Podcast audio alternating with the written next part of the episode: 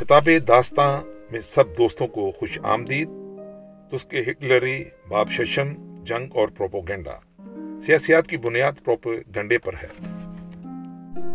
میں نے سیاسی واقعات کی رفتار کا مطالعہ کرتے وقت ہمیشہ محسوس کیا کہ سیاسیات کی بنیاد پروپیگنڈے پر ہے۔ میں نے یہ بھی دیکھا کہ کمیونسٹ اس حربے کے ماہر کامل ہیں۔ وہ اس کام سے خوب واقف ہیں اور اس سے خوب کام بھی لیتے ہیں۔ غرض مجھے جلد ہی پتا چل گیا کہ پروپوگنڈے کا صحیح استعمال بجائے خود ایک مستقل فن ہے۔ ہمارے کھاتے پیتے طبقات سے اٹھنے والی سیاسی پارٹیوں کو اس فن سے واجبی ہی واجبی آشنائی تھی۔ صرف کرسچن سوشلسٹ پارٹی اس حربے سے کچھ ٹھیک کام لیتی رہی۔ بالخصوص لوجر کی رہنمائی میں انہوں نے پروپوگنڈے کا صحیح استعمال کیا۔ اس پارٹی کی کامیابی کا بڑا سبب یہی تھا۔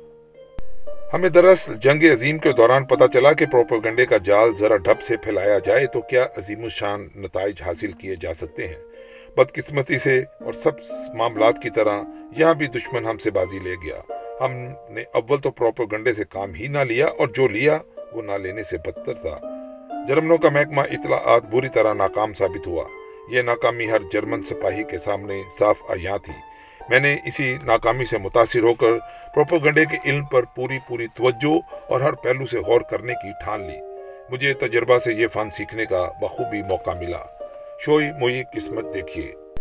دشمن نے ہمیں اس کتاب سے وہ سبق پڑھایا جو کبھی فراموش نہ ہوگا۔ دشمن اس قابلیت سے ہماری کوتاہی کا فائدہ اٹھاتا رہا کہ بے اختیار داد دینی پڑتی ہے۔ مخالفین نے اس موقع پر جس خوبی سے پروپوگنڈے کا جال پھیلایا میں نے اسے عبرت حاصل کرنے کے لیے بہترین مکتب تصور کیا۔ بد نصیبی کا باعث ہماری ملک کی زی استداد ہستیاں اس مکتب سے کوئی سبق سیکھنے کو تیار نہ تھی وہ ایسی باتوں سے بالا تر تھے، وہ ایسی تباہ رسا کے مالک تھے کہ انہیں کسی استاد کی حاجت ہی نہ تھی۔ کم از کم انہیں کچھ سیکھنے کی طلب صادق تو ہرگز نہ تھی۔ اگر مجھ سے سوال کیا جائے کہ کیا سرے سے ہمارا کچھ پروپوگنڈا ہوتا بھی تھا، تو مجھے بسد افسوس نفی میں جواب دینے کے سوا چارہ نہ ہوگا۔ پروپوگنڈے کے نام پر جو کچھ کیا جاتا تھا، وہ شروع سے ہی ایسا ناکافی اور برخود غلط تھا کہ اس سے فائدہ کی نسبت نقصان زیادہ پہنچا۔ ہمارے پروپوگنڈے کا مواد ناکافی تھا، اس کی نفسیاتی بنیاد غلط تھی۔ جرمن پروپوگنڈے کی جانچ پڑتال کرنے والا ہر شخص اسی نتیجے پر پہنچے گا۔ ہماری قوم نے ابتدائی سوال بھی قطعیت کے ساتھ طے نہ کیا تھا کہ پروپوگنڈ بجائے خود کوئی مقصد ہے یا حصول مقصد کا ایک ذریعہ۔ پروپوگنڈا محض حصول مقصد کا ذریعہ ہے۔ پروپوگنڈا فقط حصول مقصد کا ایک ذریعہ ہے، اس لیے اس کا اندازہ ہمیشہ ان مقاصد کی روشنی میں کرنا چاہیے جن کے حصول کے لیے یہ ذریعہ اختیار کیا جائے۔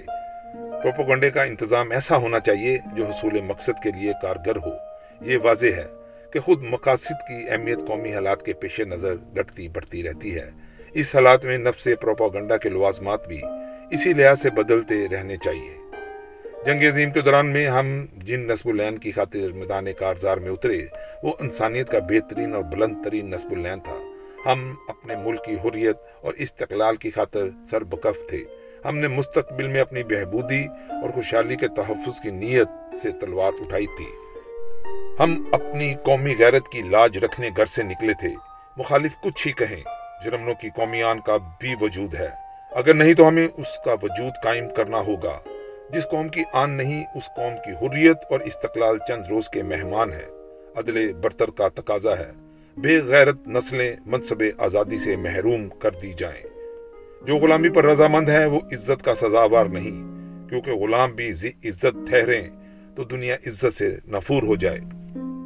صالح تصورات سہل امتوں کے وجود سے وابستہ ہے جرمنی بقائے نفس کی خاطر برسر پیکار تھا۔ اس حالت میں جرمنی کے جنگی پروپوگنڈے کا مقصد جذبہ جہاد کا استحکام اور غلبہ مجاہدین کا اہتمام ہونا چاہیے تھا۔ جب قومیں زمین پر زندہ رہنے کی خاطر پنجہ آزما ہو، جب زندگی اور موت کے ترازو ہچکولے کھا رہی ہو، تب انسانی رواداری اور حسن قبا کی نازک تمیزوں میں فرصت ضائع کرنے کا وقت نہیں۔ وجہ اس کی صاف ظاہر ہے۔ یہ خیالی بندشیں ہوا میں معلق نہیں۔ انہیں قائم کرنے کی خاطر خاک کے آجز پتلے کا تخیل درکار ہے۔ اگر انسان مٹ گیا تو اخلاق کس کے سہارے زندہ رہے گا؟ تنہا، فطرت تو برے بلے کی تمیز سے آ رہی ہے۔ یہ سعادت تو صرف چند ہی قوموں، بلکہ نسلوں کے حصے میں آئی ہے۔ سال تصورات، سال امتوں کے دم قدم سے باقی ہیں۔ اگر یہ امتیں روئے زمین سے محو ہو گئیں تو حسن و خیر اور انسانیت بھی اپنے علم برداروں کے ساتھ ہی دنیا سے اٹھ جائیں گے۔ بلند پایا اصول، ان اصولوں کو وضع کرنے والی اور نافذ رکھنے والی نسلوں کی زندگی ہی سے وابستہ ہے۔ جہاد کے اصولوں کو اخلاق کے اصولوں پر ترجیح حاصل ہے۔ جب کوئی قوم اپنی بقا کے لیے جنگ میں مصروف ہو تو اس قسم کے اصول محض ثانوی حیثیت رکھتے ہیں۔ اگر ان اصولوں کی پیروی سے قوم کے جذبہ جہاد میں خلل پڑ رہا ہو تو فوراً اس کا تدارک کرنا چاہیے۔ دوران جنگ میں کسی اصول کے جائز اور ناجائز ہونے کی صرف ایک ہی کسپٹی ہے اور وہ یہ کہ اس کی تلقید یا ترک سے جنگ میں کامیابی کہاں تک قریب ہوگی۔ جہاں تک ہمدردی انسان کے مسئلے کا تعلق ہے، میں مشہور جرمن جرنیل مولتے کے کال کا موتقد ہوں اس نے کہا تھا، جنگ میں اولین فرض یہ ہے کہ اپنے حسب منشا فیصلہ جلد از جلد حاصل کیا جائے۔ سب سے برا ہمدرد انسانیت وہ ہے جو لڑائی میں شدید ترین طریقے اختیار کرتا ہے، کیونکہ اس طرح جنگ جلد ختم ہو جاتی ہے۔ جب ایسے استدلال کے مقابلے میں لوگ حسن و قبا اور خیر و شر کے بلند بانگ دعوی کا تذکرہ چھیڑ بیٹھے تو انہیں صرف ایک ہی جواب دیا جا سکتا ہے۔ وہ یہ کہ زندگی اور موت کی کش مکش میں کسی قوم کی کوششیں برے بلے کے امتیاز کی پابند نہیں کی جا سکتی۔ غلامی سے بدتر اور کوئی حالت نہیں۔ یہ سب مانتے چلے آئے ہیں اور آئندہ بھی ہمیشہ تسلیم کیا جائے گا۔ کیا آج جرمنی جس ذلت میں گرفتار ہے، اسے خان کا اور مدرسے کے فضول کائیں کائیں کرنے والے یہ منحوس کوے مستحسن خیال کرتے ہیں۔ پھر جنگ میں فتح حاصل کرنے کی خاطر ان اصولوں کو توڑنا اچھا یا اصولوں کی پیروی میں شکست کھا کر اس حالت کو پہنچنا بہتر؟ میں یہ سوال یہودیوں سے نہیں دریافت کر سکتا، کیونکہ وہ تو خود تہذیب و ثقافت کا یہ نچوڑ کشید کر کے اس کی خوشبو دنیا میں پھیلانے والے ذات شریف ہیں۔ ان کا تو وجود ہی خلافت الہی کے جامعہ بشریت پر رسوائی کا دبا ہے۔ ثابت ہوا کہ انسانیت حسن و خیر کے تصورات کو جنگ میں کچھ دخل نہیں۔ اس لیے یہ تصورات دوران جنگ میں پروپوگنڈے کو جانچنے کے لیے معیار بھی نہیں بن سکتے۔ شدید ترین ہتھیار، بہترین ہتھیار ہوتے ہیں۔ دوران جنگ میں پروپوگنڈا خالی حصول مقصد کا ایک ذریعہ تھا۔ یہ مقصد جرمن قوم کی بقائے نفس کے لیے جد و جہد میں کامیابی پر مشتمل تھا۔ اس لیے پروپوگنڈے کے مفید یا غیر مفید ہونے کا معیار صرف یہی مقصد قرار پا سکتا تھا۔ ایسے موقع پر شدید ترین ہتھیار انسانیت کے کرین ترین ہوتے ہیں۔ ہاں ایک شرط ہے، وہ یہ کہ ان ہتھیاروں کے استعمال سے فتح کی گڑی قریب آنے کا یقین ہو۔ آج کے دن وہی طریقہ کار بلا ہے اور سند رہے، جس سے قوم کی حریت اور وقار بچ جائے۔ اس زندگی اور موت کی دوڑ میں جنگی پروپوگنڈے کا اہتمام صرف اسی روشنی میں ہونا چاہیے تھا۔ اگر مبینہ ارباب اقتدار کو مذکورہ صدر حقائق کی سمجھ ہوتی، تو جنگی پروپوگنڈے کی شکل یا استعمال کے متعلق انہیں کوئی دقت پیش نہ آتی۔ وہ جنگی پروپوگنڈے کو بھی ایک بطور ہتھیار کے شکل دینے اور اسی طرح اس سے کام لیتے۔ جنگی پروپوگنڈا آخر ایک ہتھیار نہیں تو اور کیا ہے؟ ہاں جو اس کا استعمال جانتے ہوں، یہ ان کے ہاتھ میں ایک خوفناک ترین حربہ ہے۔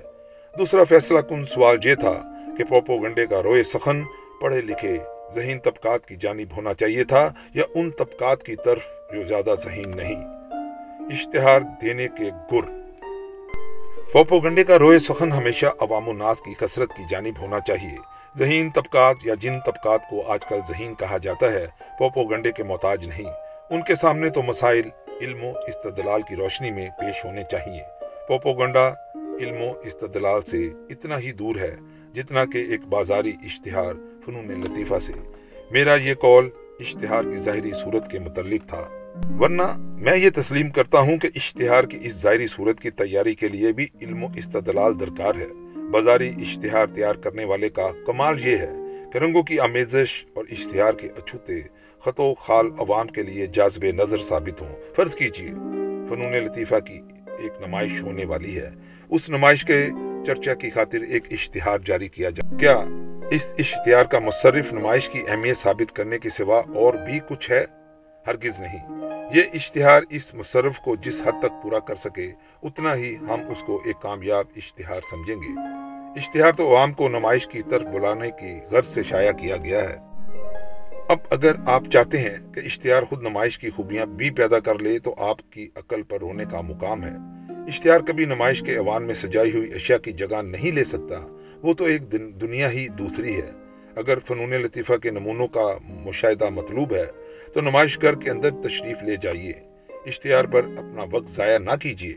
آپ کا مقصد فقط نمائش گھر کی سیر سے پورا نہ ہوگا۔ فن کا مشتاق تو نمائش کے ایک ایک نمونے کو پہرو دیکھتا رہے گا، تب کہیں وہ ان کی اتنی قدر و قیمت کا صحیح اندازہ کر سکے گا۔ یہی حال پروپو گنڈے کا ہے۔ پروپو گنڈے کا مقصد تعلیم دینا نہیں، تائید حاصل کرنا ہے۔ پوپو گنڈا افراد کے علم میں اضافے کا نام نہیں، یہ تو عوام کی توجہ مخصوص مسائل پر مرکوز کرنے کا نام ہے۔ یہ کام پروپو گنڈا ہی کر سکتا ہے۔ ایسی حالت میں پروپو گنڈے کا فن یہ ہے کہ ایک مسئلہ عوام کے سامنے اس وضاحت اور شدت کے ساتھ پیش کیا جائے، کہ اکثریت کو کسی واقعے کا یقین آ جائے، کسی ضرورت کو تسلیم کر لیا جائے، یا کسی صورتحال کے مبنی بر عدل و انصاف ہونے پر شک باقی نہ رہے۔ لیکن یہ فن بجائے خود کوئی مقصد نہیں۔ اس کی حیثیت وہی بازار کے اشتہار جیسی ہے۔ یہ تو عوام کی توجہ مرکوز کرنے کا ہیلا ہے۔ پوپوگنڈا افراد کی علمی تشگنی بجانے سے قاصر ہے۔ اگر کسی مسئلے پر کسی شخص نے کوئی علمی رائے قائم کی ہے یا وہ فرد واقعی مطالعے کے بعد ایسی رائے قائم کرنے کا مشتاق ہے، تو اس کا راستہ جدا ہے۔ پروپوگنڈا تو علم و استدلال کی نسبت تخیل و جذبات کے ساتھ زیادہ واسطہ رکھتا ہے۔ پوپو گنڈے کا اسلوب عوامی ہونا چاہیے۔ پروپو گنڈے کی ذہنی سطح ایسی ہونی چاہیے کہ جن لوگوں سے خطاب ہے، ان میں کم سے کم ذہین کی ذہنی سطح بھی اس سے نیچی نہ ہو۔ اس طرح پروپو گنڈا اپنے مخاطبین میں سب سے زیادہ کن ذہن کے دماغی معیار کے مطابق ہوگا۔ جب ساری قوم کو پروپو گنڈا کے دائرے کے اندر لانا ہو، جیسا کہ جنگی پروپو گنڈے کے موقع پر حاجت ہوتی ہے، تب پہلی احتیاط یہ کرنی چاہیے کہ علم و فضل کا سکل غریب سننے والے کے لیے درد سر ثابت نہ ہو۔ اگر پروپا گنڈے میں علم و فضل کی چاشنی کم ہے، اس کا روح سخن عوامی جذبات کی طرف ہے۔ تو نتائج ضرور فیصلہ کن ہوں گے۔ در حقیقت فیصلہ کن نتائج پیدا ہونا یا نہ ہونا ہی پوپو گنڈے کی اصل کسبٹی ہے۔ چند ذہانت اور فن کے پتلے اگرچہ گندا لیکن اجاد بندہ کی راگی پر بیٹھے سر دھنستے رہیں تو اس سے کیا حاصل؟ رپیٹ چند ذہانت اور فن کے پتلے اگرچہ گندا لیکن اجاد بندہ کی راگی پر بیٹھے سر دھنتے رہیں تو اس سے کیا حاصل؟ جذبات کو بڑکانا اور تخیل کو اکسانا ہی پروپو گنڈا ہے۔ پروپو گنڈے کے فن کا کمال یہی ہے کہ عوام کے جذبات بڑکا کر ان کے تخیل کو راستے پر لگا دیا جائے۔ اس کے لیے حاجت رہتی ہے۔ وہ ٹھیک نفسیاتی اسلوب تلاش کر کے، جو عوام کی توجہ اپنی طرف کر لے اور قوم کی کثرت کے دلوں کو مو لے۔ آج ہماری قوم کے اندر جن لوگوں کی ذہانت کی چونچ بڑی تیز سمجھی جاتی ہے، وہ اس کور سمجھنے سے غافل ہیں۔ یہ غفلت ہی اس امر کا ثبوت ہے، چاہے ان کی ذہانت کی چونچ تیز ہو، لیکن آنکھوں پر غرور اور جہالت کی پٹی بندی ہوئی ہے۔ جب ایک دفعہ ذہن نشین ہو جائے کہ پروپو گنڈے سے عوام کو مائل کر کے ان کی اکثریت کو قائل کرنا اصل منشا ہے، تو پھر مندرجہ ذیل قواعد کا استخراج آسان نظر آتا ہے۔ پروپو گنڈے کا اہتمام اس طرح کرنا گویا قسمہ قسم کے علوم پڑھانے کا ارادہ ہے، غلطی ہوگی۔ غریب عوام کی استداد قبول محدود ہے۔ ان کی سمجھنے کی قوت کمزور ہے، وہ بہت جلد بھول جاتے ہیں۔ ان حالات میں اگر پروپوگنڈا سے کوئی اثر پیدا کرنا ہے، تو چند اشد ضروری باتیں چن لی جائیں۔ اور جہاں تک ہو سکے، لکیر کے فقیر کی طرح انہیں الفاظ میں ان کو بار بار دہرایا جائے۔ یہ نعرے استقلال کے ساتھ اس وقت تک دہراتے رہنا چاہیے۔ جب تک ہر فرد ان کا مطلب خوب سمجھ جائے، یہ اصول ہر گرز فراموش نہ کرنا چاہیے۔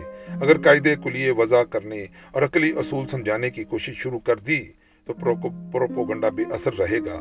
عوام اول تو یہ سکیل غذا ہضم نہ کر سکیں گے۔ دوسرے، جو کچھ پیش کیا گیا، وہ اسے یاد رکھنے میں لاچار ثابت ہوں گے۔ یہی وجہ ہے کہ جتنا پروپوگنڈے کا موضوع وسیع ہو، اتنا ہی یہ ضروری ہوتا ہے کہ نفسیاتی لحاظ سے کارگر نقشہ تبدبیر پھیلایا جائے۔ ایسی صورت میں پوری غور و فکر کے بعد بہترین اسلوب اختیار کرنے سے ہی کام نکل سکتا ہے۔ حقائق سے منہ موڑنا اچھا پروپوگنڈا نہیں۔ مثال کے طور پر دشمن کی قومی بزدلی کا ٹھٹھا اڑانا ایک بنیادی غلطی تھی۔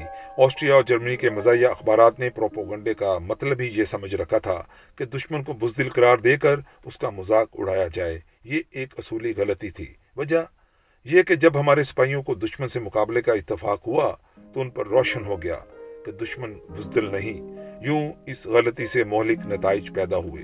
جب جرمن سپاہی کو ذاتی مشاہدے سے کھل گیا کہ کس فولادی حریف کا سامنا ہے، تو اس نے محسوس کیا کہ جو لوگ دشمن کو بزدل اور مسخرہ بیان کرتے تھے، وہ مجھے دھوکہ دے رہے تھے۔ غرض یہ پروپوگنڈا سپاہی کے دل کو ابارنے اور سہارا دینے کی بجائے اس کا اعتماد متزلزل کر دینے کا باعث بنا۔ نتیجہ یہ نکلا کہ آخر رپیٹ، نتیجہ یہ نکلا کہ آخر سپاہیوں کے جی چھوٹ گئے۔ برعکس اس کے انگریزوں اور امریکیوں کا جنگی پروپوگنڈا نفسیاتی لحاظ سے رمز شناس ثابت ہوا۔ وہ تو کہتے تھے، جرمن ویشی چنگیز ہیں۔ اس طرح وہ اپنے سپاہیوں کو میدان جنگ کی ہولناکیوں کے لیے تیار کر رہے تھے۔ لڑائی پہ جانا کچھ خالہ جی کے گھر کی سیر تھوڑی ہے۔ ان سپاہیوں کو میدان جنگ میں خوفناک ترین ہتھیاروں کا مقابلہ بھی کرنا پڑتا تھا۔ تو وہ یہ سوچ کر اپنے دل کی ڈھارس بندھاتے تھے کہ ہمارے ملک کا پروپو گنڈا سچا ہے۔ اس طرح اپنی حکومت پر ان کا اعتماد اور زیادہ پختہ ہوتا تھا۔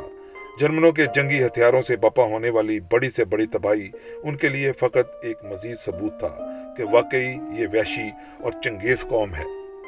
حالانکہ خود اتحادیوں کے اسلحہ کچھ جرمنوں سے کم چنگیزی یا کم وحشیانہ نہ تھے، لیکن یہ سوچنے کی فرصت کہاں دی جاتی تھی؟ اس طرح برطانوی سپاہیوں کو شبہ بھی نہ ہوتا تھا کہ اس کے ملک سے آنے والی خبریں کبھی غلط بھی ہو سکتی ہیں۔ جرمنوں کے ہاں معاملہ بالکل الٹ تھا۔ آخر کار تو نوبت یہاں تک پہنچ چکی تھی کہ جرمن سپاہی اپنے ملک سے آئی ہوئی ہر اطلاع کو فضول اور سراسر دھوکہ خیال کرنے لگے تھے۔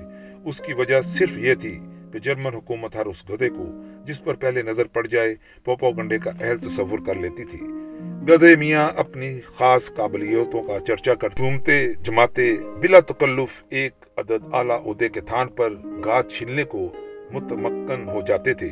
کوئی نہ سوچتا تھا کہ پروپو گنڈے کے لیے تو قوم کے بہترین دماغ درکار ہیں۔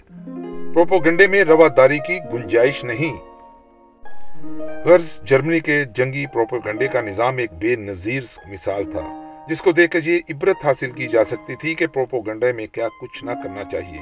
کہا جاتا تھا کہ یہ پروپوگنڈا روشنی پھیلانے کی غرض سے کیا جاتا ہے، لیکن در حقیقت اس سے کوئی روشنی نہ پھیلتی تھی۔ وجہ یہ کہ نفسیاتی لوازمات کو روشنی پھیلانے کے اہتمام میں سراسر نظر انداز کیا جاتا تھا۔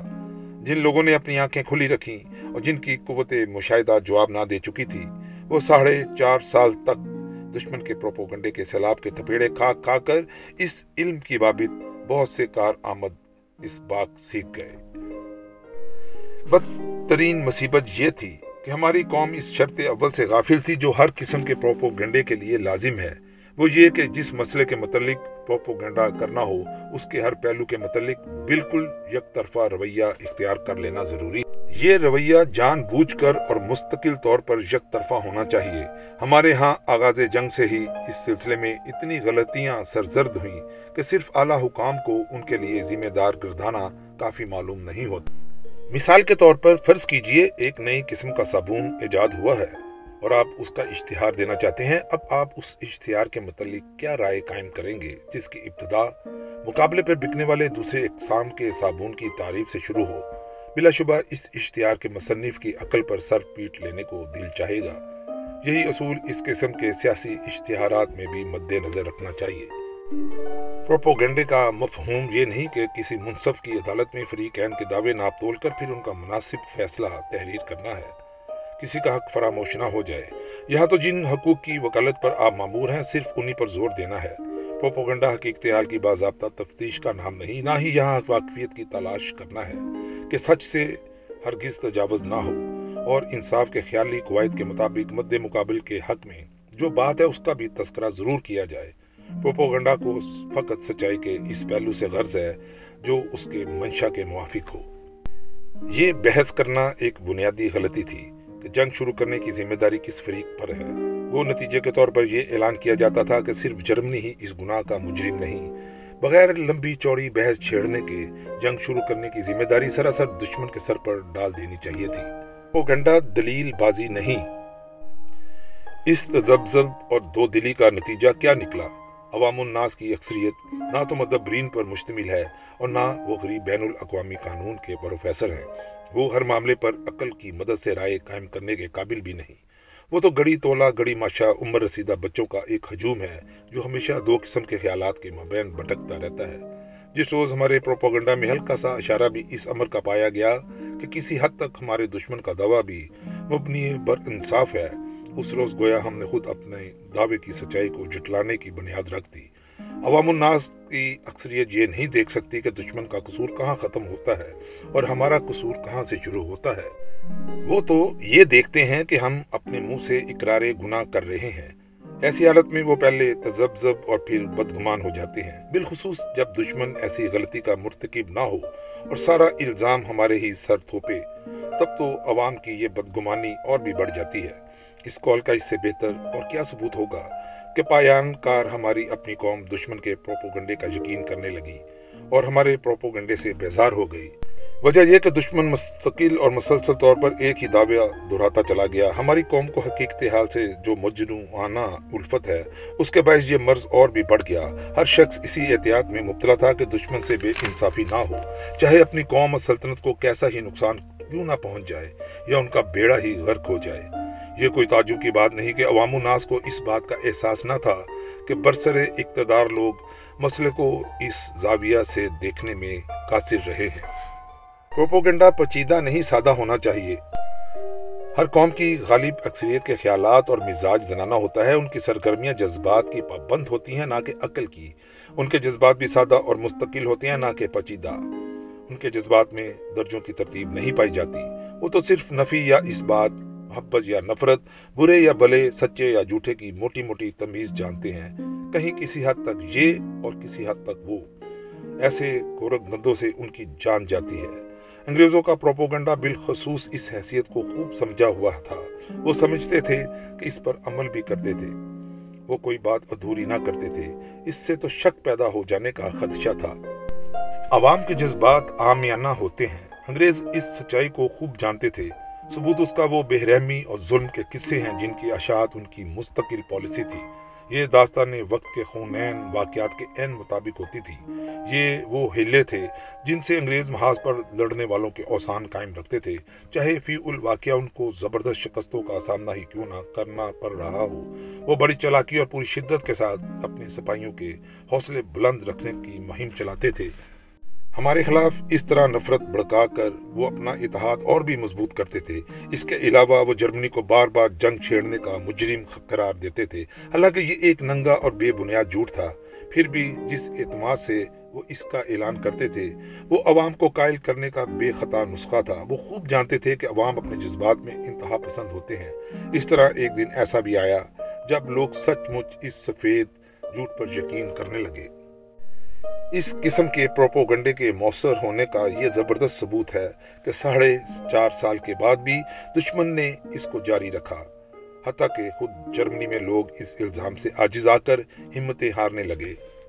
اگر ہمارے پروپوگنڈے نے اس قسم کے نتائج پیدا نہ کیے تو اس میں حیرانی کی کوئی بات نہیں۔ ہمارا گول مول پروپوگنڈا اپنے زومائنی ہونے میں ہی اپنی تاثیر ضائع کر چکا تھا۔ اس کا نفس مضمون بھی عوام کو مطلوبہ حد تک متاثر کرنے کے لیے ناقابل تھا۔ ہمارے نالائق متبرین کے سوا دنیا میں اور کون یقین کر سکتا تھا کہ صلح کا خالص شربت پلا کر میدان جنگ میں وطن کے نام پر سر کٹانے والا جوش پیدا کیا جا سکتا ہے۔ غرض ہمارا یہ پروپوگنڈا فضول ہی نہیں بلکہ مضر بھی تھا۔ پروپوگنڈے کے محکمے میں کیسی ہی قابل ہستیاں کیوں نہ بھرتی کر لی جائیں۔ اگر مسکورہ بالا بنیادی اصول نظر انداز کیے گئے تو کوئی نتیجہ برآمد نہ ہوگا۔ پروپوگنڈے کے موضوعات محدود ہونے چاہیے اور ان کو بار بار دہرانا چاہیے۔ دنیا کے ہزار دوسرے کاروبار کی طرح یہاں بھی استقلال کامیابی کی پہلی اور سب سے زیادہ ضروری شرط ہے۔ پروپوگنڈے کے انتظام میں پرستاران فن اور کاریگران ذہن کے لیے کوئی گنجائش نہیں۔ پرستاران فن تو بڑی خیر چشمی سے پروپوگنڈے کے زبردست اثرات کو ادب برائے ادب اور فن برائے فن کے اصول کے متحد محض ٹی پارٹیوں کے حلقے تک محدود کر دیں گے اور کاریگران ذہن سے خدا بچائے۔